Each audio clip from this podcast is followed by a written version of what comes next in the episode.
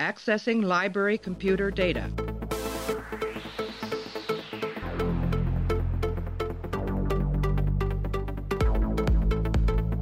Out there, there are no saints. Just people. Hey, everybody, welcome back to the show. Continuing our run through Star Trek Deep Space Nine. Right now, we are up to the episode called Looking for par'Mach in All the Wrong Places. It is the third episode of the fifth season, aired on October 14th, 1996. Written by Ronald D. Moore, directed by Andrew Robinson, also known as Garak. In this episode, Worf helps Quark woo Grilka, his Klingon ex wife. It's a callback to season three's third episode, House of Quark. Uh, but Clay did not see that episode. But Clay, how are you? I'm good. Is this the um is this the the fuckiest episode of Star Trek where they're not mind controlled?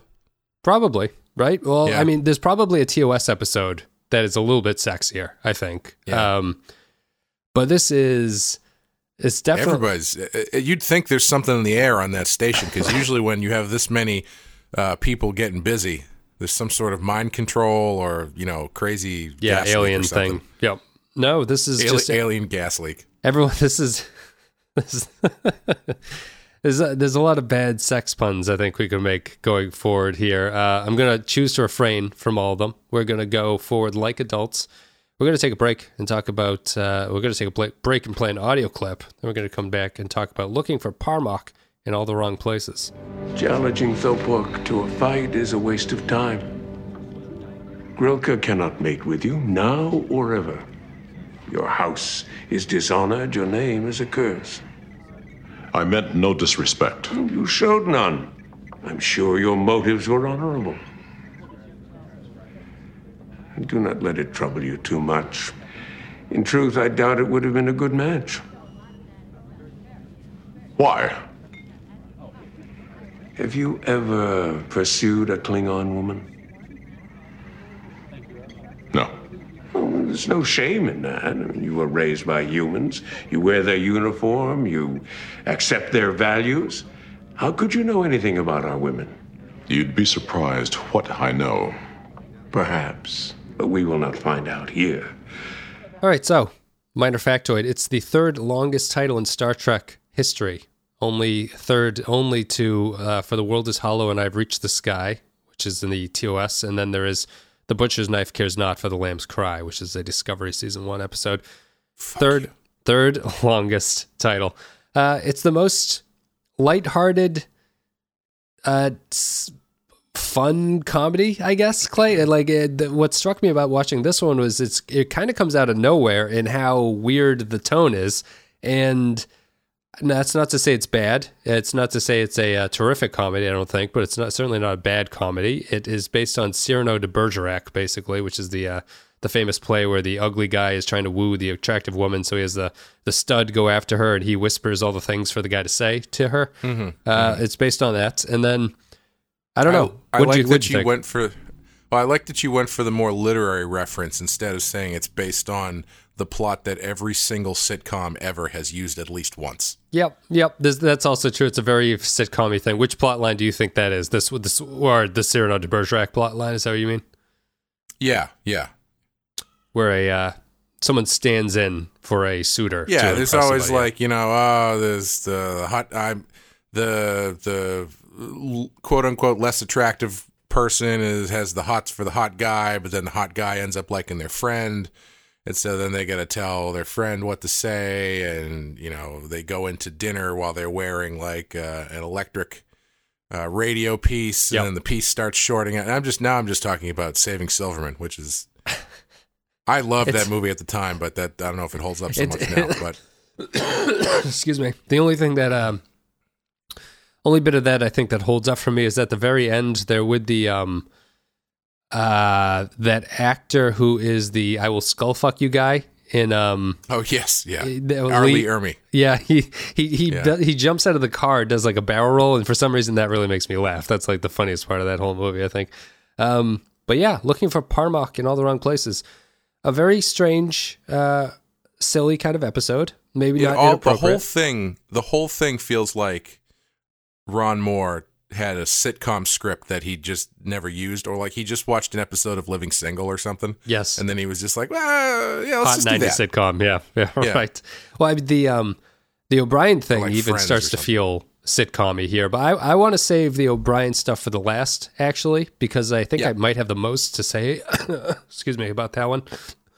excuse me, everyone. I'm still dying over here, but while I recover, why don't you say uh, what you thought about par'Mach?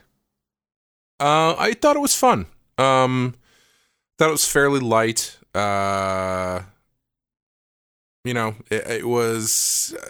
It wasn't. There wasn't anything egregiously bad about it, except for maybe how oblivious to everything Keiko is. Yeah. But I mean, that's that's kind of that character being that oblivious is always part of those sorts of like uh, um, line crossing stories. Anyway, um, yeah, I thought I, I liked uh, they. You know, you know what I really appreciated about this. They, it's like they at least took the uh, w- were aware enough that they were doing an episode like this, and so everyone who is they involved everybody who has like a weird emotional relationship thing with somebody else. They involved everybody. Yeah, Like yeah, there's even there's even a scene uh, you know we can talk about it later, but there's the main stuff with uh you know uh Worf and uh Quark and Quark Grilka. and and Dax and yes the uh, Klingon woman whose name I don't know. Um and then obviously there's the o- O'Brien and Kira stuff, but there's also a scene of Kira and Odo Yep. which is nice. Which and it, and there's even a little bit of, of of Sisko in there too, and he's got a fucked up, you know, emotional life too. So they took everybody that's having those. I mean, maybe everybody just has those problems. And And, there's the, the then it- meta Bashir and uh, or Siddigan and uh, Visitor uh, having a relationship Right. where Siddig where Siddig is talking to O'Brien about it, and it's kind of a little bit of a meta commentary. and even inside the show, at the end, Bashir is like, uh, I, I I don't want to. I'm I'm the only person here who's not getting laid, so I don't want to hear about it. That's it. Or- That's he doesn't say that explicitly, but that's kind of like how I was taking it. It's like they're they're they're specifically doing this to the character who's you know The sexy one. Uh, Yeah, yeah. looking for looking for uh, a chick.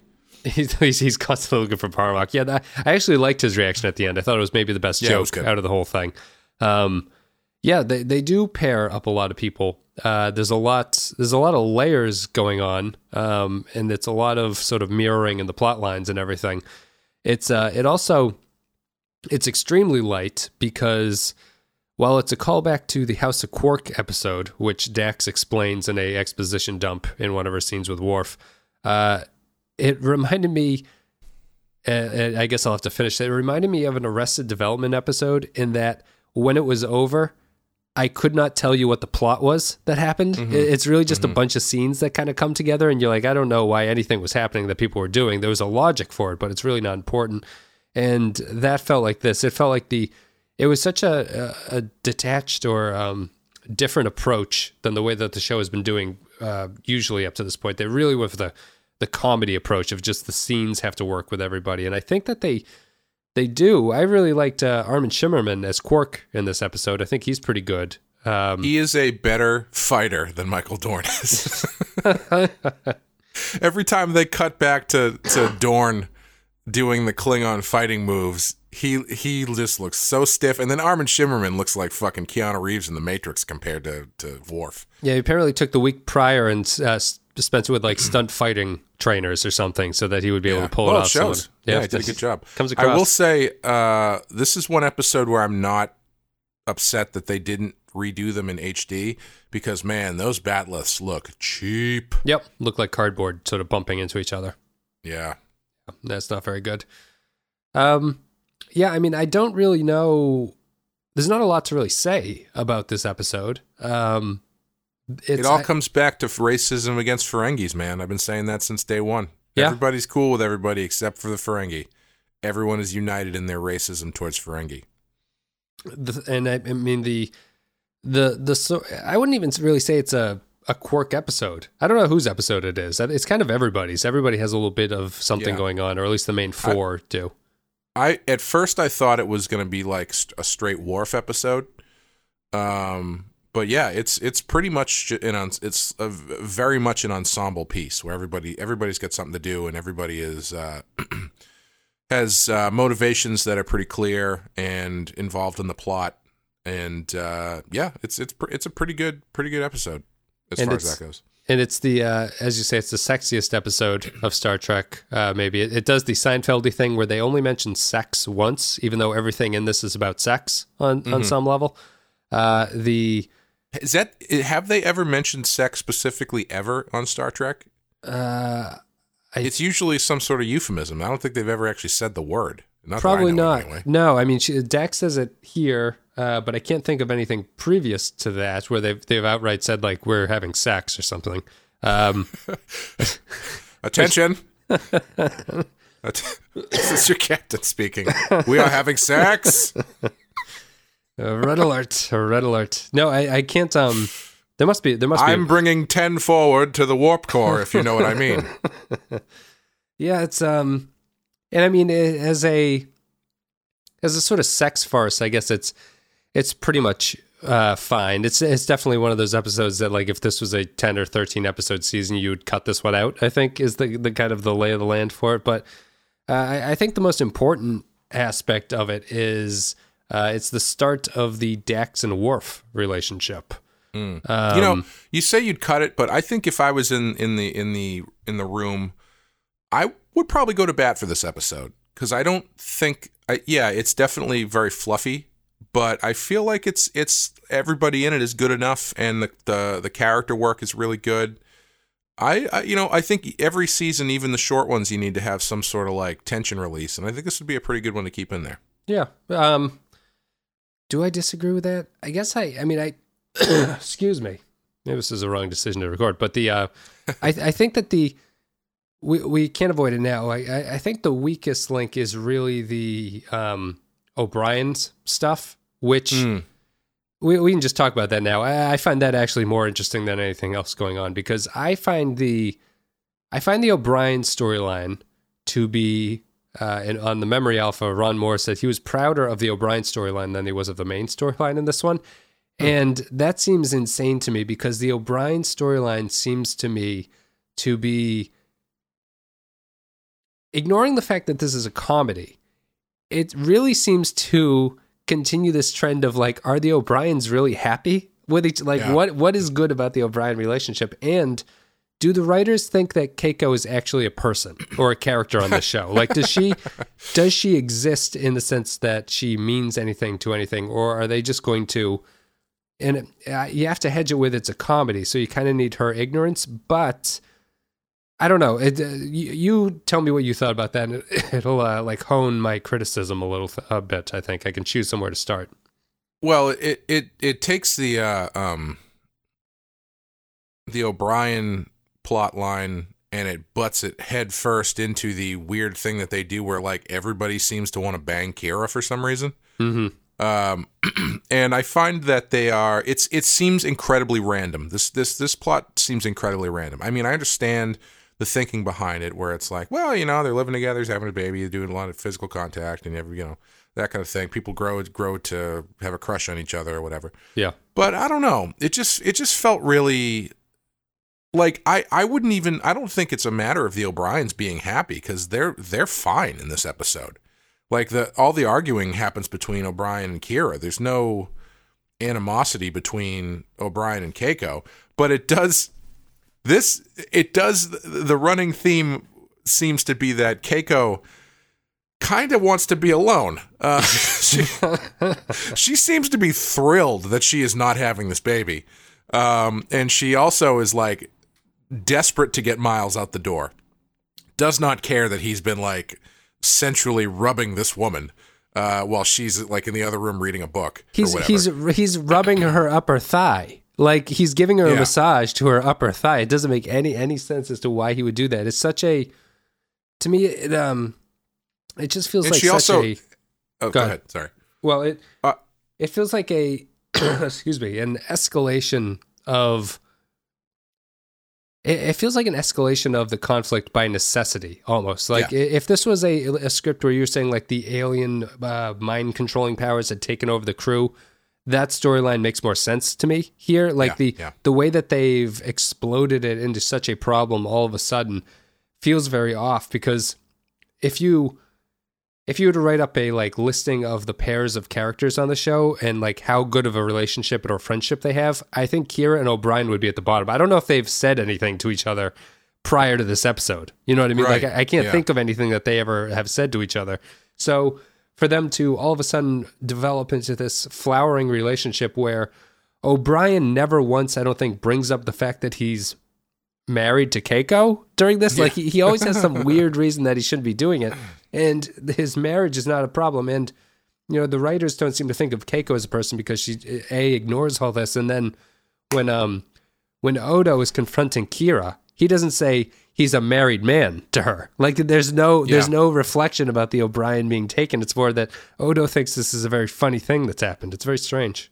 Yeah, and also as I was saying about her, Keiko seeming to just want to be uh, by herself. At the end, she offers up the lamest fucking excuse for not going on that trip with Kira when she's like, "I can't go.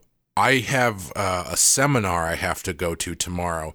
Miles, you should go. You know, the chief engineer offer, officer or whatever on Deep Space Nine. You, you should go. You should leave the shit. You should leave and go go with her. I can't. I have a seminar that I just, you know, I can't miss. Can't miss it. I, Can't miss I can't. I can't do it remotely because we're in the fucking twenty fourth century And I mean, it's or a whatever. Twenty. I don't know what century it is. twenty fourth, and, and I think that you know, like the the scenes themselves. So I, I my problem here is that I recognize this as a comedy, and I recognize Yeah, that they're yeah. sort of taking liberties with it.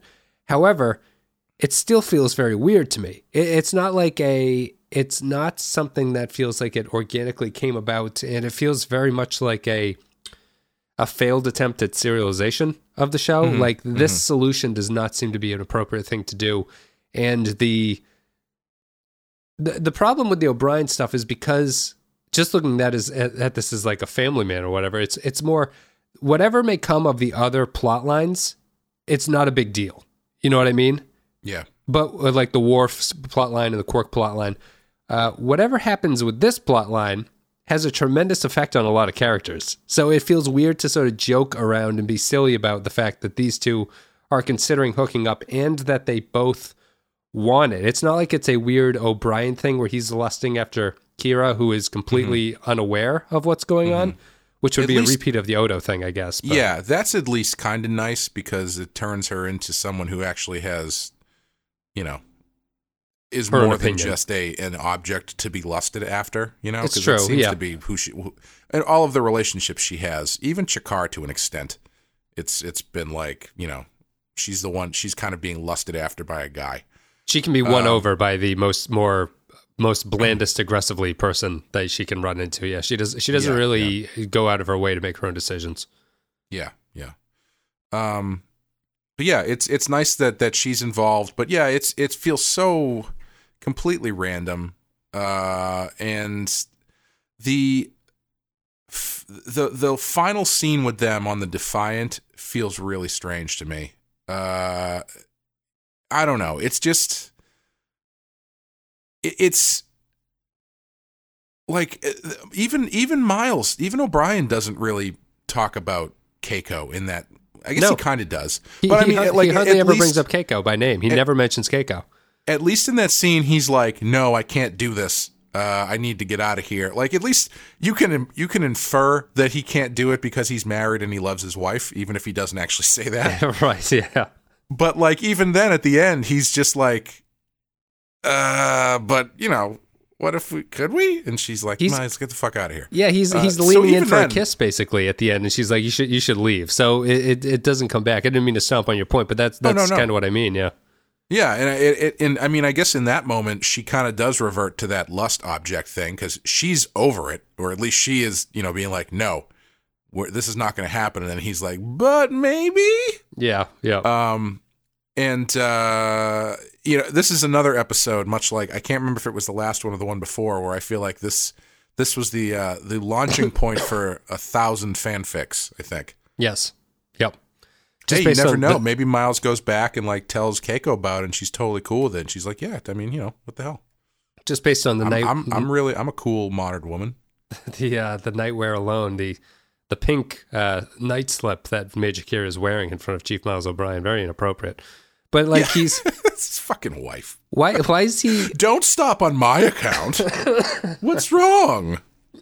Touch her higher on the leg, Miles. yeah he, he, he says she says really give it to her Miles and he's like all right I'm gonna really amp things up here.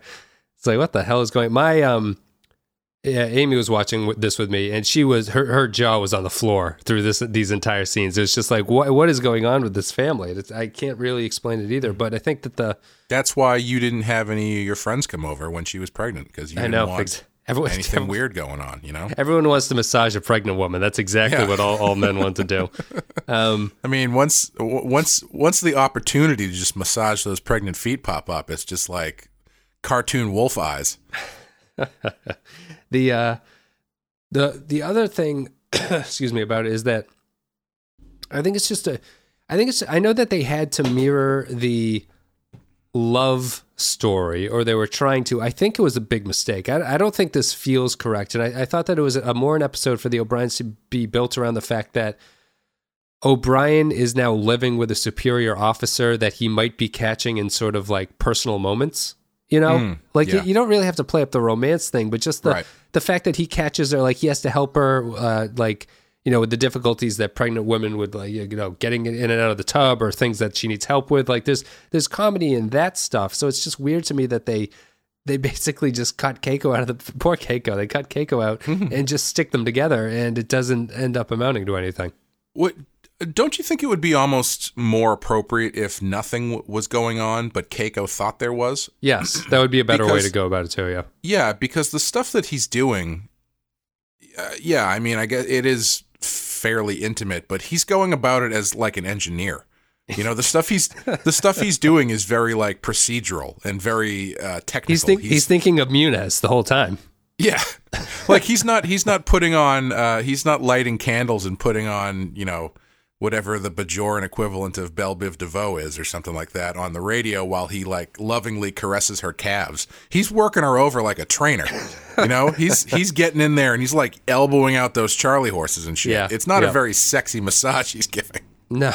So it would like it would be I think it would be more appropriate to have Keiko, yeah, be the one who's a little cuz I mean honestly, it's uh, I, I guess it depends on how you want to look at it, but if you want to go the more um even more than Keiko, I think you could, you know, Bashir is uh, surprisingly okay with everything going on too. You know, like if if during that scene Bashir was just like, "Wait, you you saw her in the tub?" I don't know if that's true to character. Like the way the way they play it feels like more like those two would actually play it. But I feel you could really stretch it beyond Keiko into everyone kind of wondering what's going on between the two of them or something. well, but at least with Keiko, you have this fairly plausible reaction that you could have her have of, you know, Miles putting the attention onto the person who's now carrying the baby.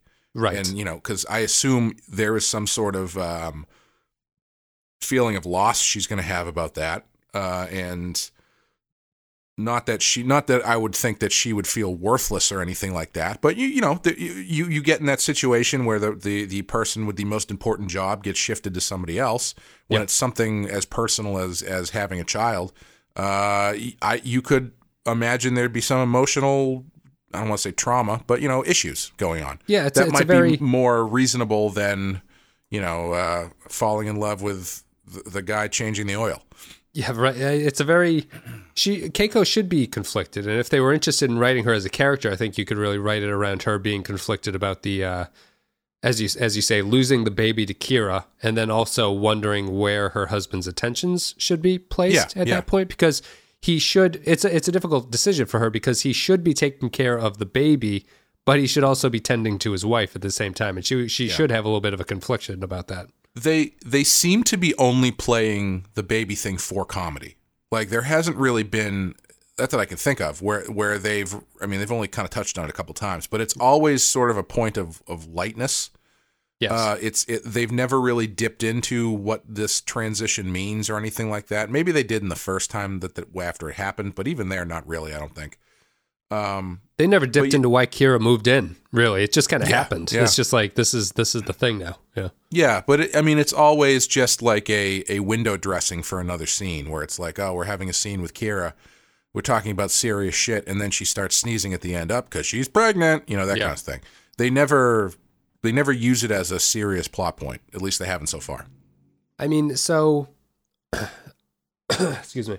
And I guess the reason that brings me I guess that re- leads me to the reason why I would cut this episode. My argument mm-hmm. would be I don't know if purely comic episodes, while I like them in a 26 episode season, I think they're okay. Even even then, I still feel like they operate by a set of rules that are different from what the universe normally has for the show. Like things things feel a little bit off. Like the relationships don't quite line up in what people are doing and you know, even little things like uh and and it's the true comedy setting, like true comedy office workplace. Like no one ever seems to have to have a job to do. Everyone's just kind of hanging out the whole time. Yeah. And, and it, it, that kind of flies in the face with everything else that you see of the show, where in other storylines and other episodes, people are working while they're talking or doing things. And this one, they're kind of hanging out drinking with each other. And it's a, um, At least on Cheers, Woody Harrelson was constantly drying glasses when he talked. right. exactly. Um, th- so that, that would be my argument. Like, I, I don't think there's anything particularly wrong with this one. It's just an episode that feels very out of left field for me. And I think that you maybe viewed that as more of a positive. Is that fair to say?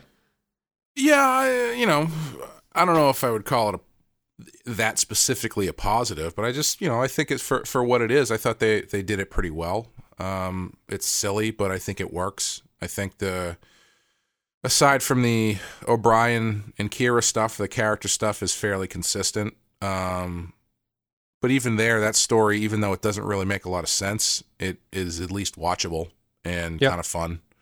Um, so yeah, I mean, I wouldn't. I don't know if I'd put this on my top ten, but uh, it, it was good. I enjoyed it. I also really appreciated that they made absolutely no uh, uh, movement towards explaining um, what that technology that they're using with Quark at the end is. They did Yeah, not the even say what it was. They don't say how it works. They just they just use it, and I really appreciated that because like that's one of those things where I, I bet there was some techno babble about it, and I, I would love to assume that someone in the writers' room is like, honestly, the more we talk about this, the more it's going to be a problem. Yes. Yeah. Yeah. It's it's the same with the um. It'd be like the pregnancy storyline when they moved the baby and they had to techno babble it for a couple minutes before Yeah. uh, they just decided to give up. They they didn't do anything with that at all in this one. Um, and I agree with you. Totally unnecessary. Uh, comedy, Like- especially, you don't need it. I feel like we've had episodes in the past where I've I've mentioned the fact that they do take a moment to explain the technology, and the fact that they do that just brings to the forefront how ridiculous it is that they have it, Yep. and brings up more questions than than you need. So just yeah, I just appreciated that they don't even make an attempt here, and it just it's totally fine. Yep. Yep. All right. Um, I think we'll call it a day there. We're going to take a break, play an audio clip. We'll come back, read some patron thoughts, give our final thoughts, and then we will call it a day. That's it. I'm not going. I don't care what Keiko says. I'm not going. You go. I'll I'll wait an hour and then I'll I'll, I'll tell her that you left without me. That there was a miscommunication about the departure time. You think she'll buy it? She'll probably accuse us of having another fight, of behaving like children, but I can handle that. The important thing is that we don't go anywhere near that place together. You are absolutely right. In fact, I'm going to go to the capital and see Shakaar. That's the best idea you've had all week.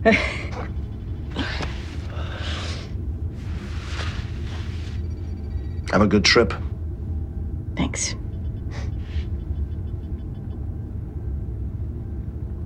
Would have been nice. In another life. Let's not even think about it. All right, let's not.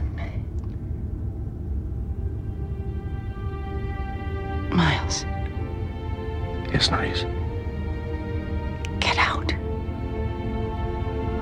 Right. All right, everybody. So, if you support the show on patreon.com, you can leave your thoughts about upcoming episodes. I'll read them and we'll react to them on the podcast.